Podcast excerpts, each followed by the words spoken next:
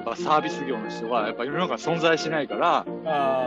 やっぱりその怒りをも上手に伝えることによって、なんか例えばなんか俺の言ってることが伝わらないって言う人多いじゃないですか。いやなんか全然コミュニケーション取れないって言った時に、俺最終的には感情をなんかちゃんとぶつけ合うことによってしかコミュニケーションは成り立たないと思ってるから。いやそれはね、確かに本当そうだと思いますよ。うんうん、でそこにやっぱあるのは、やっぱその人のことを思ってたり健康になってほしいっていうもう純粋な愛、うんうんうんうん、だからそこを、伝えていくべきかな。うんうん、まあでもその怒るっていうのもやっぱその愛を伝えたいっていう、この愛をうまくこう伝えたいっていうところじゃないですか結局。うんうんうん、そうですそうです。うんうん。まあそのだから、ね、まあ、伝え方っていうのはまあもちろん、まあ、考慮しなきゃいけないところもあるかもしれないですけど、うんうんうん、冷静にね。はい。うん、いやいやいや。だから結構ね愛について、はい、愛の回とかを作っても面白いから。だからもう今日は愛についてでいいんじゃないですか。愛について。愛について。愛について。まあ、あのですね、実ははい、もう録音始まっててですね、収録始まってまして、はい、始まってます実はですね、はい、つい今しがたからもう今日特別ゲストをお呼びしてるんですけれども、はいはい、もうちょっとねゲストに内緒でもう収録を始めているっていう。そうですね、はいはい、聞いてないんだけど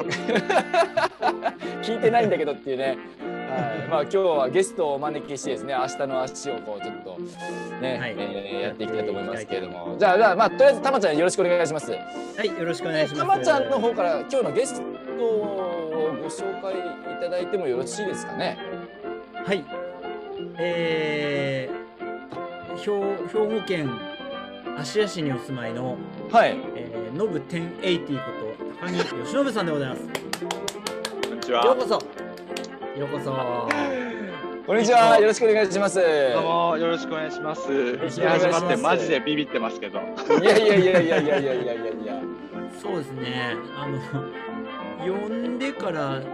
10分まだ経ってないくらいですよね。そうですね。じゃあちょっとまず初めに言いたいのはやっぱこの前の俊足の回はちょっと甘かったと思いますね来たぞ、おいもうのっけから来たぞのっけから辛口ロスやっぱりあれはお二人がその何に対して怒ってるのか僕は最初には分かんなかったんでもう少しやるんだったら徹底的に怒った方がいいと思います。なるほどなるほどなるほどですね。そうですね、はい、何に対してもうヘビーリスナーでいらっしゃる。ヘビーリスナー、もうこれは視聴者の代表ですよ。代表の視聴者の代表と、うん、あいやじゃあそういう立ち位置ですね。はいはいはい、だから怒ってます僕は。だからもうちょっとちゃんと怒れと。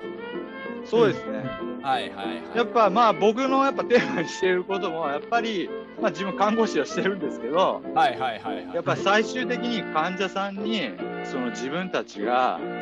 何かを伝えたい時にやっぱ怒んないと結局人って変わらなくて、なるほど、そのどういうふうに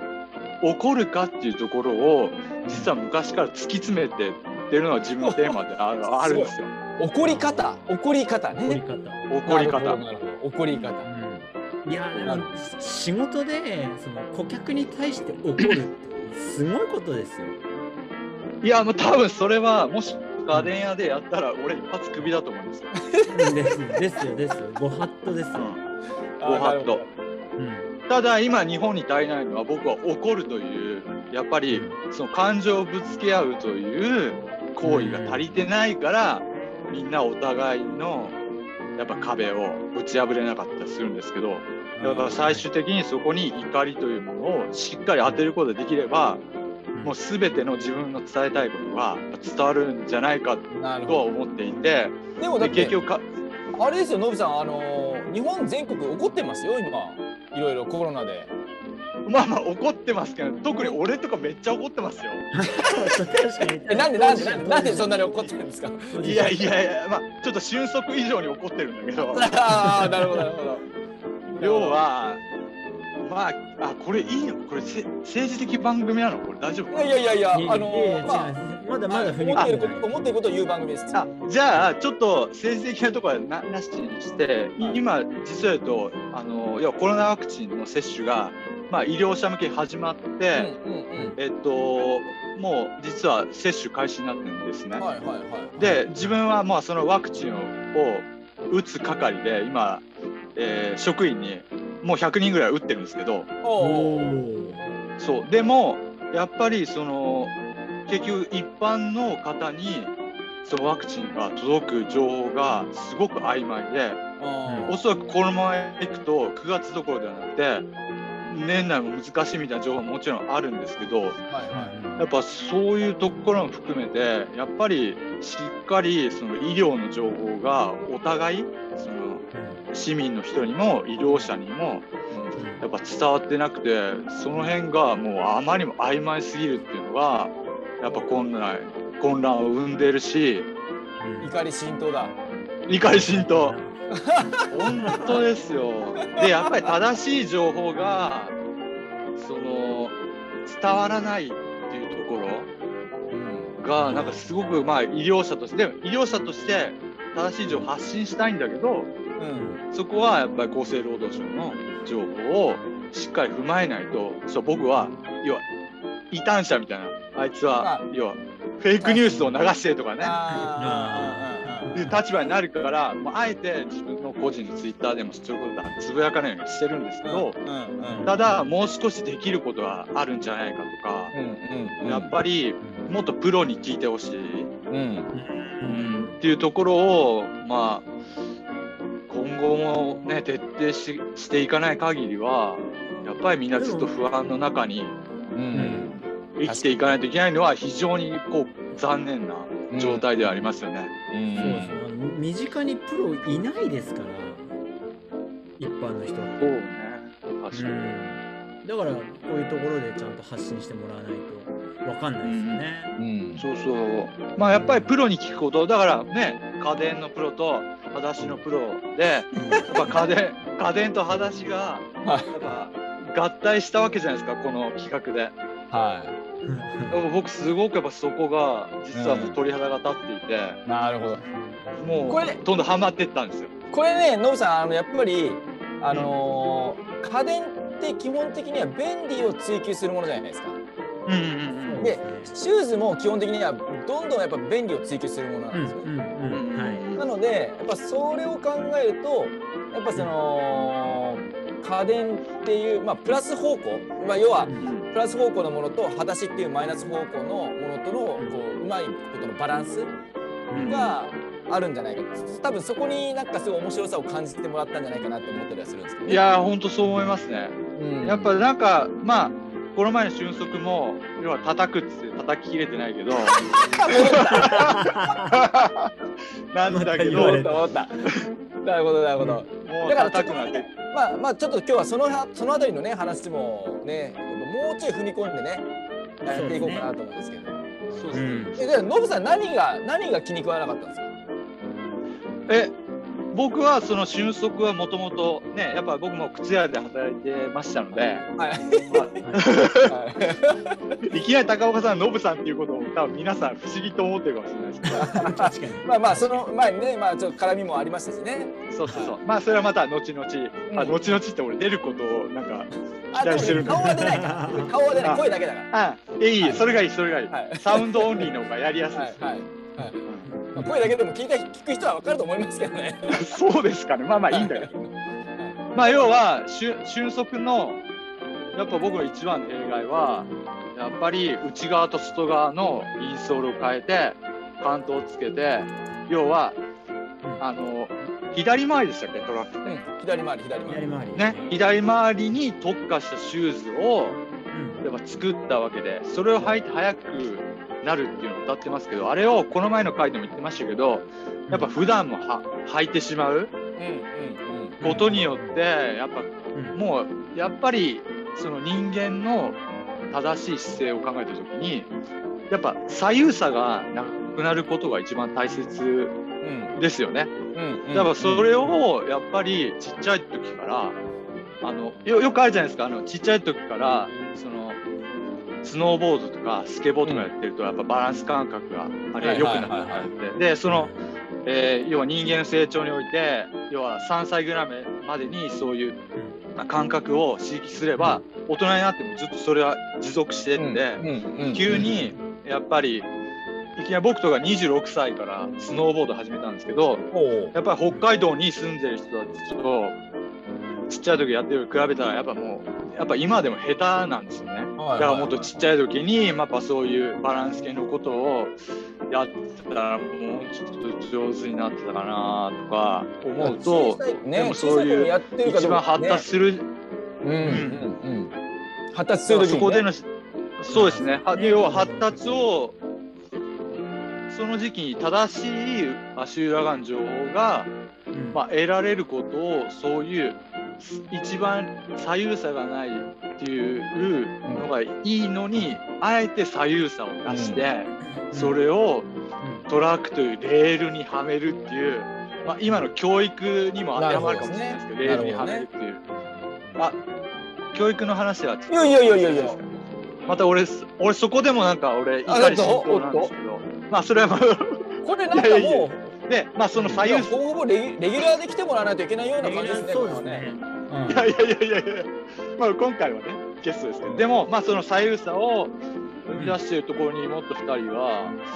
突っ込んでいってほしかったなっていうのが一ユーザーの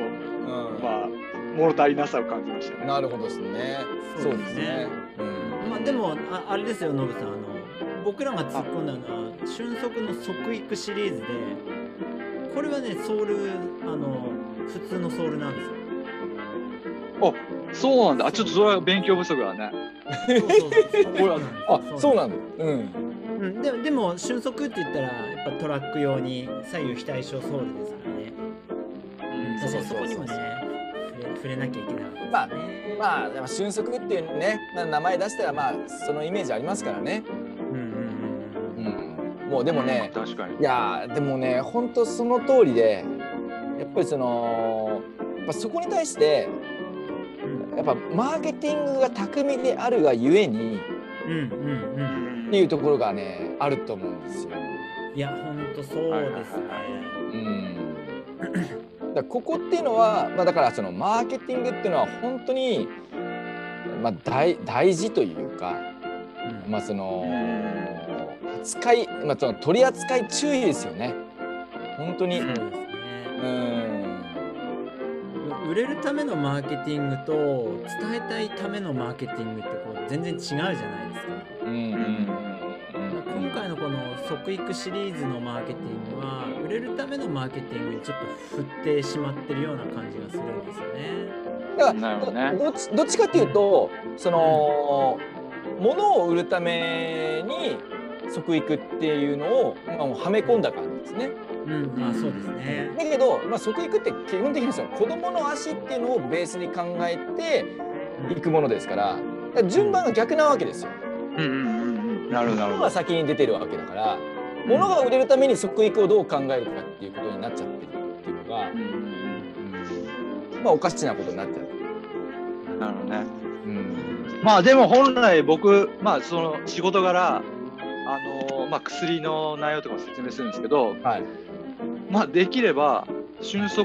履くことによって、いい面と薬の説明の時に副作用っていうのをすごく説明するんですけど、ぜひメーカーさんには副作用も記載してもらいたいです、それはね。すごい、さすが看護師だな。すごい。そうでもそのね、やっぱ副作用を理解してる上に良さが際立つこともあって。ありますね。だから今後義務付けましょう、副作用。わかんないけど。メーカーにも。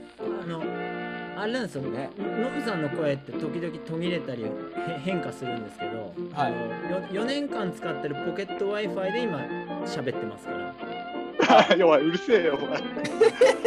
途切れますから、これリスナーの皆さんに。ごめんね、ちょっともう少し良くするね。レギュラーで入ってもらうんであればね、なんかね、いよいよ回線引かないとね。光引くわ、光を。光ね。いやでもね、いやノブさん言う通りと思いますよ。本当にね。いやそれね、結局その裸足で走るっていうことにも要は二面性があるわけですよ。やっぱりいいところもあるし、悪いところもあるし。もう多分どっちかだけのね、まあよ全て OK ってことなんてまるでないじゃないですか。絶対に二面性があるし。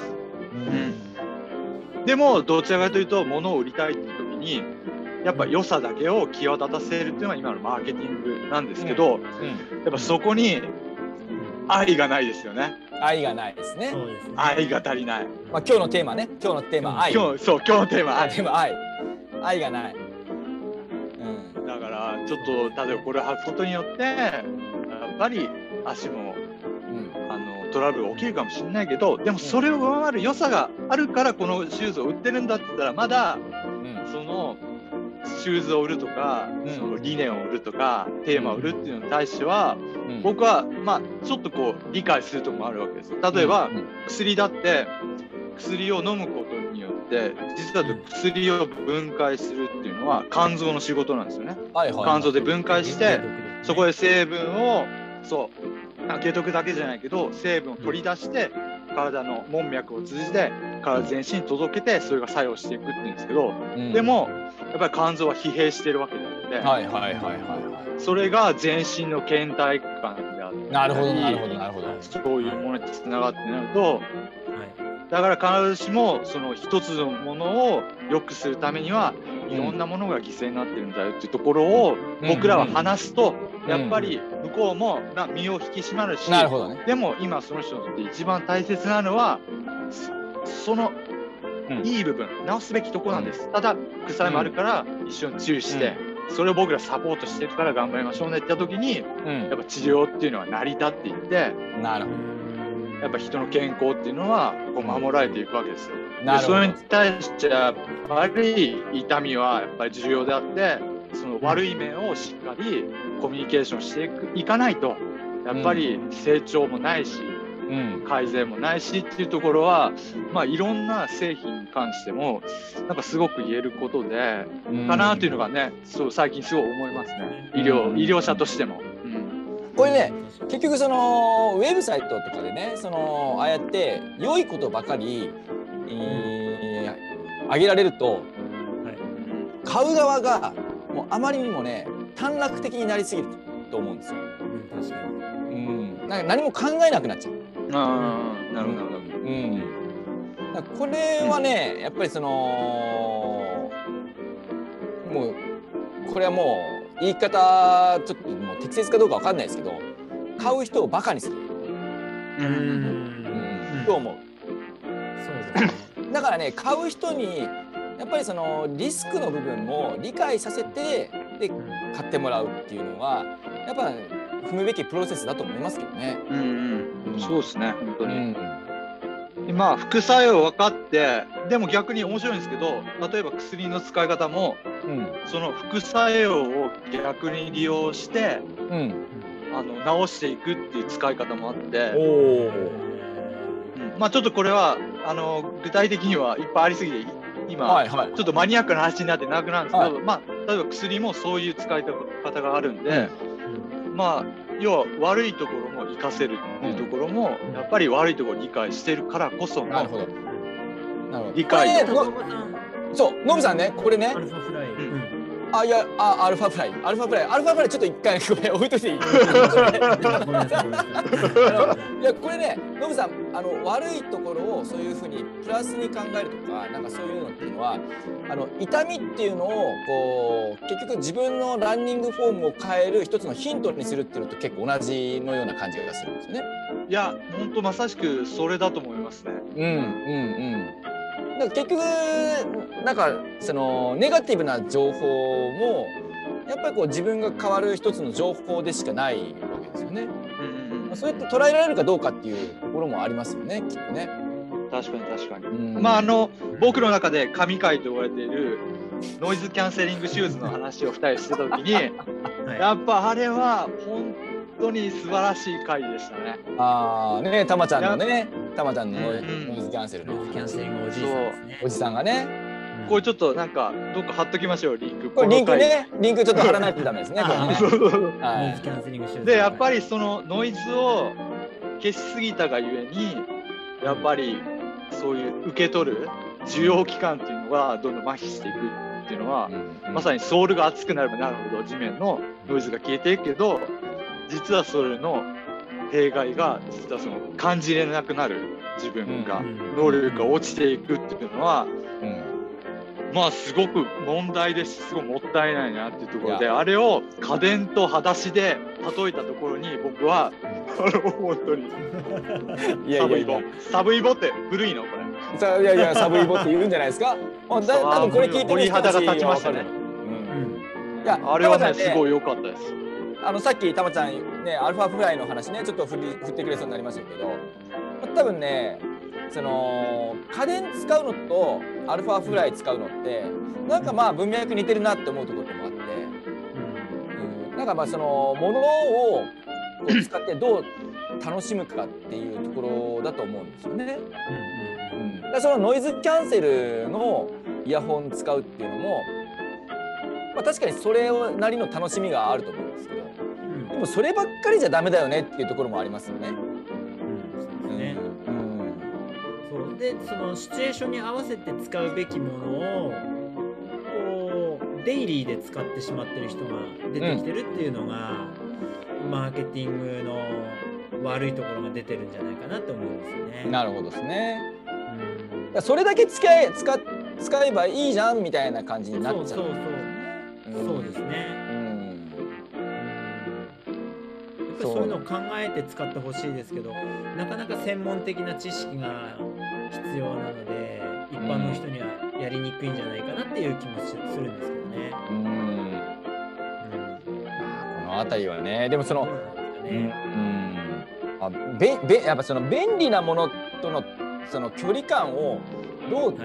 取るかっていうスキル大事だなって改めて思いますね。まあ、薬もそうじゃないですか。まあそのまあ言ったらそういうことだと思うんですけど、まあね、よくマラソン大会も含めてその痛み止めを使って、まあ、足が痛くなったら、まあ、痛み止めを飲んで、まあ、走りましたみたいなね、まあ、よく炎上するパターンですけど、最近はあんまりそうみんななんか感じてあげてないですけど、まあ、一時期こう一医療者としてはあれはもう非常に違和感というか怒りを感じてた部分がある。そりゃそうですよ。いや、それこそノイズキャンセルですからね。いやいや本当ですよね。だからこう原因をやっぱり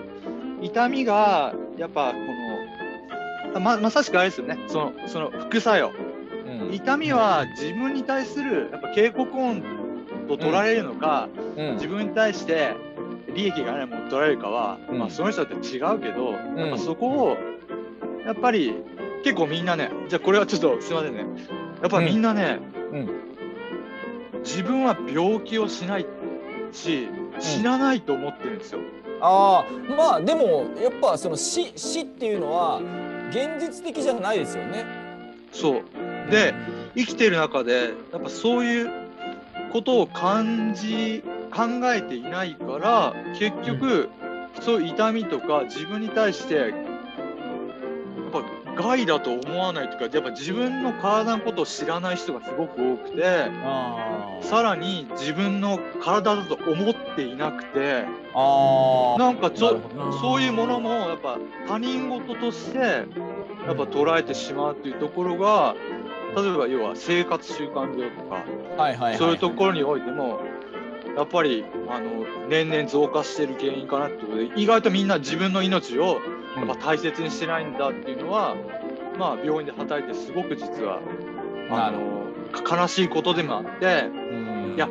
もうやっぱり自分の体だしやっぱ大切にしましょうよっていうところから、実はその患者指導って実は入っていて、やっぱりそのノブさんは怒ってるんですね、いつも患者さんに。そうそうそうそう、いやいや。だからね、高岡さん本当にね、この人病院でね、患者さん怒ってるんですよ。本当に。まあ言わないけど、死ぬよって。はいはいはいはい。このままこの薬飲まずに自分で考えてやると死ぬよって、うん、だから僕ら怒ってんだよって、うんうんまあ、それをまあ上手にやんわり伝えてはいったんですけど、ねうん、でも自分の体を大切な人はすごく多いです。いや本当ね、まあ今日はね愛がテーマですから愛ですね、愛地球博だね、はい、愛地球博ですね、はい、まあ本当にその古いなこれやっぱその怒るっていうのもその怒り方っていうか伝え方って大事ですよね。多分ねノブさんその辺ねめっちゃ多分気を配ってうまく伝わるように怒ってんだろうなって思うんですよ。いや別にねそこまではこの人深く考えてないんです。あ、そうなんだ。いや俺考えてるぞ。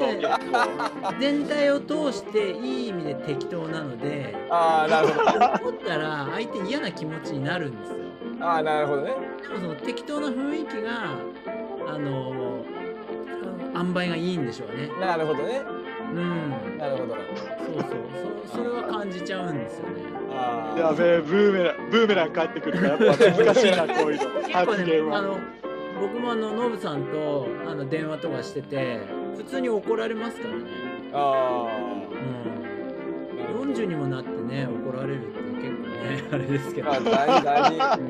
うん、いや大事よ。さ怒ってくれる人大事ですよ。ね、ほらやっぱり社会にはそういう変なおじさんが必要って言われてるんですよね。はい、変なおじさんね。やっぱり地元にいてお前何やってんだっつってこういうやつですよ。こうやってあまあそのこういうおじさんいっぱい多かったでしょ。雷じいさんみたいな人がね、そうああいう人がやっぱいなくなったおかげでみんな怒られなかったり、やっぱ自分が悪いことをしてるとかダメなことをしてると気づけなくなったってところで、やっぱりね怒りは必要です、この日本に。愛に満ちたね、愛に満ちた怒りね、愛にね、そこに愛はあんのかってやつですね。そうですね、そうです。いやほんとそこだな。最近やっぱ愛大切だと思うんだよな。なんか酔っ払ってるような気分。炭酸水しか飲んでないけどね。さっきからね随分炭酸水グビグビ飲んでらっしゃいますけれども、それお酒が入ってるわけじゃないんですもんね。入ってませんよ。シラフですけどシラフ。まあでも怒り方、やっぱそういうのはちょっと今後なんかね詰めていくべきテーマかなとは思いますね。このねでもねこれって怒り方がこの今のねコロナの状況でかなりいびつになってんじゃないかなって思ったりはしますよね。例えばこれやっぱ自分のこうなんていうんですか言いたいことだけ言って。っていうこう投げっぱなしジャーマンみたいなやつですね。投げっぱなしジャーマン。投げっぱなしジャーマンみたいなやつ。投げっぱなしね。なんかピンとこねえな俺。いやなんかね。あれですよね。いや確かにねそのあどうぞ。安全地帯からヤジ飛ばしてるみたいな感じあります。あなるほどね。遠吠え的なやつね。そうですそうです。なんかさYouTube でさ犬同士がさ柵を境にさ吠え合ってるけどその柵をピッと抜いたらさクーンっていう動画知ってる？なんすかそれ？それ面白いよ。だから何かを挟んでないと怒れないんだけど実際面と向かうとみんなシュンってしちゃうから面白いそれ。だからそれで僕高校生の時に通学路でめっちゃ吠える犬いたんですよ。毎日吠えて、まあ、元気良かったんですけど3年生の秋に僕歩いてた時に鎖がついに切れたんですよ。切れた瞬間クーンでした。本当ありますよそれ。あるよね。ある鎖があるから吠える。何の話だっけこれ。いやこの怒り方の話。ああそっか。こうやってよくみんな行方不明になることがあるんで脱線するとみんなその外れたレールの方に向かって歩いていきますから、だからねみんながそれぞれでこう元に戻すっていうのもやんなきゃいけないっていう話が散らかるんで。なるほどね。すごい今勉強になりました。言い出して俺だけどそういやね、でもね今のノブさんの話ねすごい面白いなと思って、いやなんかねリアルで面と向かったらそんなこと言わないねっていうこともオンラインで言う人って結構いるじゃないですか。ああ、多いですよね。わかる。そこにね優しさがないんじゃないかって思ったりする。なんかあ、なるほどね。確かに愛があれば実名出しますよね。なんかね、なんかそのオフラインでね面と向かったら絶対そんなこと言わないでしょっていうことを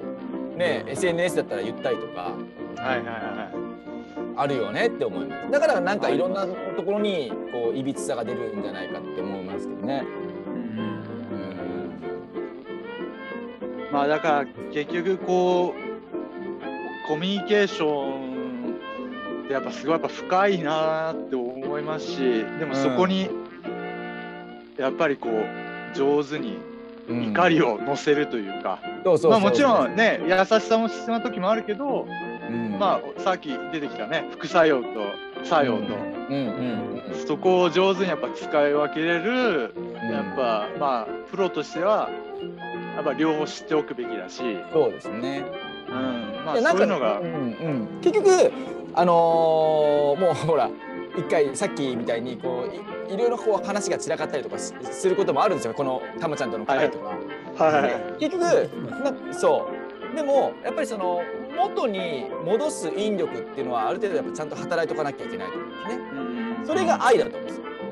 はいはいはい。だからちゃんとこうバランスを取るためになんかこれ言い過ぎちゃったなとかってやっぱどうしてもあるじゃないですか。だけどそこでじゃあこの言い過ぎた部分をこういかにこう自分の言いたいことを相手に伝えるためにはやっぱり愛があることでこう角がちょっと若干取れて相手に伝わるってことはあるんじゃないかなって思ったりするんですよね。そうですね、本当。でそれがこう愛もなく自分の主義主張だけ言いっぱなし、まあ、これが投げっぱなしジャーマンって僕よく言うんですけど投げっぱなしね、そうブワーって、ね、こうバーって投げるだけ投げてそれで終わりじゃなんかやっぱ愛がないよねっていうのは思ったりはしますよね。そうですね。いやなんかさっき言ってたその自分の健康に無頓着な人が多いっていうのも自分に対する愛がない感じ、それはありますよね。だから全てにおいて愛を見失ってるのかなっていう。そうなんか愛されてないとかそういう表現も多いんですけど、それをまず自分にちゃんと向けてない人が多いかな。なるほどね、自分自身にね。そう、まあそれは決してナルシスト的な要素ではなくて、やっぱり自分のことを大切にすること。でも、やっぱそういう人がちょっと増えてきたかなっていうのと、やっぱり生活習慣病っていうのは、まあ、もちろん先天的に、まあ、病気を持った方ってもちろんいるんですけど、おそらく病院に来る、ちょっとこれは、正しい数値を出してたわけじゃないですけど、自分の体感として思うのは、おそらくほとんどが病気由来は生活習慣が全ての原因だと思われるものが多いと思うので、おそらく入院してくる患者さんのこれもごめんなさい、自分の判断では7割近くはやっぱ普段の生活、やっぱ生活習慣が原因で病気になるっていう人の方が多いので、やっぱその人たち見習う傾向としては。やっぱり自分の体をやっぱり大切にしていなかったり、自分の体に興味がないから毎回、まあ、僕らの中ではリピーターっていうんですけど、まあ、病院だってリピーターで成り立ってるようなものが、やっぱすごく残念な気持ちにもなるし、あれだけ行ったのにまた繰り返して入院してくるっていうのをやっぱ繰り返して。ね、やっぱこう入院を取り続けるわけですけど、それを、まあ、どっかでなくしたいなっていうのは、まあ、自分の医療者としての目標ではあるので、やっぱそこをどうしたらいいかっていうのは、どのジャンル多分一緒だと思うんですけど、一緒。これってね、その病院経営と現場の人のこのギャップっていうのは、例えばそのシューズを裸足感覚とか、その人間の足のことをすごく思って作るシューズメーカーのジレンマとすごい似てるなと思うんですよね。一緒ですよね、本当ね。本ね、その履かなきゃ履かない方がやっぱりいいんだけど、うん、でもやっぱりそのそれだけだとちょっとやっぱりダメっていうかうまくいかないことがあるから、まあ、必要最低限はサポートしますよというのがまあ立て付けだと思うんですよ。だからそういうねノブさんみたいな医療従事者が増えると、ね、困る日本も明るいわ。困るいや結構うざいけどね俺自分で言うとねあれですけどね。でも結局最後に監視される時にやっぱ高木さんがあの時親身になって怒ってくれたことが自分とってよかったですって言われることも多いですよ。なるほどね。だってそれは僕はその時にやっぱり嫌われてもいいけどやっぱりそれは何々さんのためにならないからっつってはっきり言わせてもらいますって、まあ、もちろんね前断り入れますけど、うん、やっぱあの時にやっぱこう言ってくれたことがやっぱ良かったしっていうのはまあやっぱり人に伝える時にやっぱその怒りを少しでも乗せた方が自分も伝わるんだなと思った時に、うん、やっぱそこに何かヒントが隠されてるのではないかっていうのはまあちょっと最近思うところでありますね。その熱量ですね。熱量がやっぱり人の心を動かすっていうのはあるのかもしれないですね。うん。やっぱそのあなたの命も大切にしてるんだよとか、うんまあ、高岡さんもね多分まあ一応そういうお仕事じゃないですか。そうです。そういうお仕事。痛みとか悩みについてサポートするときにね、そうですもんね。そうですそうです。いやだからねやっぱりその、まあ、今日はね愛っていうのがテーマでしたけれども、まあそのまあ、他人に対する愛もそうなんですけど、まあ、まずはやっぱりこう自分に対する愛っていうところもねやっぱこう自分に対して愛がないと他人に対しての愛っていうのはやっぱね施せないなって思ったりはするんですよね。まずはやっぱりねこの適切に自分を愛してもらえると。まあ、そのためにねこう一つの方法としてはもう裸足で走るとかっていうのはあるのかなとは思いますけど、まあ僕も結局そのやっぱりその靴の業界で働いてきた中で、うん、やっぱりその裸足と触れられたり、うん、まあ言いますけどやっぱゼロドロップだったり、うん、フットシェイプだったりそういったところがはい、はい、あとねルナサンダルとかも出た時にやっぱ裸足ってやっぱすごいなってもうやっぱ人生変わりましたからね。やっぱ足だけでやっぱ人生を変わる経験ができたことが、まあ結局は言い合わせたとしても今生きてるし、やっぱそれにまたこうまたねその一緒コラボして医療者として健康について、まあ裸足から足からやっぱりなんか変えていきたいなっていう実はもう考えてはいるので、まあそういうなんかセミナーみたいなのもやってるんですもんね今ね。そうですね。今健康寿命セミナーっていうまあ地域に住むお年寄りに向けてのそういう健康プログラムみたいなのをやっていて、まあそこで正しい姿勢と歩き方っていう講習をまあやっていて、もうカリスマみたいになってるでしょ。いやいやカリスマじゃないけど、まあ90人ぐらいの生徒さんが90人っ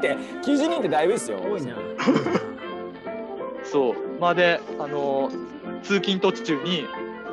杖使って歩いたおばあちゃんがついに杖を捨てて